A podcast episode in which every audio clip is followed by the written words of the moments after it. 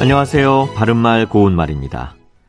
동물 중에는 몸에 털이 나 있는 것도 있지만 털이 없는 것도 있습니다. 거북, 뱀, 악어와 같은 파충류는 피부에 털이 없는데요. 그렇다면 거북의 털이라는 우리말 속담은 무엇을 뜻하는 말일까요? 네, 거북은 털이 없다는 점에서 도저히 구할 수 없는 물건을 비유적으로 이루는 말입니다. 거북의 털을 거북의 털럭이라고도 하는데 여기서 털럭은 사람이나 길짐승, 즉 기어다니는 짐승의 몸에 난 길고 굵은 털을 뜻합니다.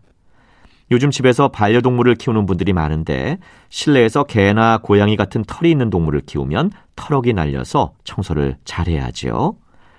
이 털럭이란 말이 주로 털럭만큼이나 털럭만 하다의 형태로 쓰이면 아주 작거나 사소한 것을 비유적으로 이르게 됩니다.